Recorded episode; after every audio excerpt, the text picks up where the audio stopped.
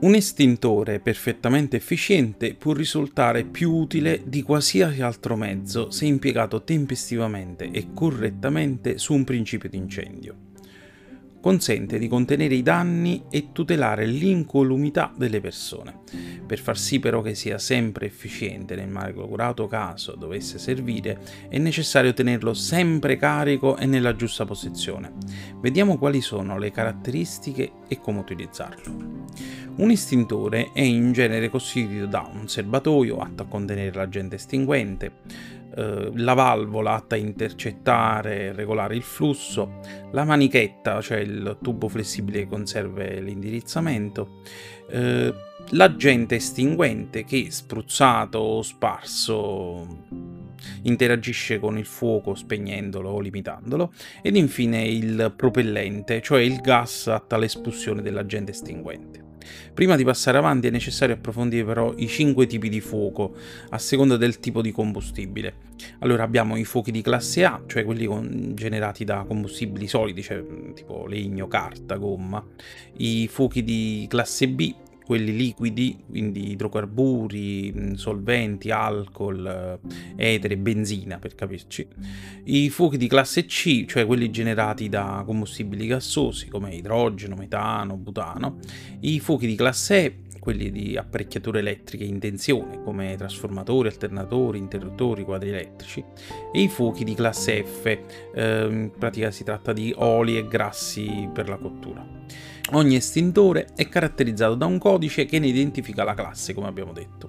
Capire questo codice serve a capire quale estintore usare in ogni situazione. Ad esempio, se un estintore non presenta in etichetta la lettera E, che identifica il fuoco derivante da un quadro elettrico, non può essere utilizzato eh, per incendi di questo tipo. La classe di fuoco è un certo quantitativo di combustibile di un certo tipo che l'estintore riesce a spegnere e le classi sono definite per i fuochi di tipo A dalla lunghezza in decimetri di una catasta di quadrotti di legno a cui si dà fuoco, per i fuochi di classe B dal volume di una vasca di combustibile liquido a cui si dà fuoco. Per inciso, i numeri che vengono messi a fianco, e che poi vedremo, derivano dalla successione di Fibonacci. Il concetto è che più è alto il numero, migliore l'estintore. Ad esempio, abbiamo un estintore di classe 21A 144B. Cosa significa? Significa che l'estintore, se utilizzato bene ovviamente, è in grado di spegnere un fuoco di una catasta di legno lunga 21 decimetri, quindi abbiamo detto 21A, quindi 21 decimetri, cioè 21 decimetri sono appunto eh, 2 metri e, e, e 10 oppure eh, una vasca circolare contenente 144 di li litri di liquido combustibile, perché abbiamo detto 144B. Con questo codice si ha quindi l'idea della capacità dell'estintore. La manutenzione degli estintori è necessaria e obbligatoria, è meglio non avere un estintore che avere un estintore scarico e spiego subito il perché. In caso di incendi, se l'istintore è scarico, si perderà tempo a vedere se funziona, anziché scappare e chiamare i vigili del fuoco. Il tempo in questi casi è fondamentale, non si può perdere con strumenti non funzionanti, quindi è meglio, è meglio non avere l'estintore che avere un estintore scarico.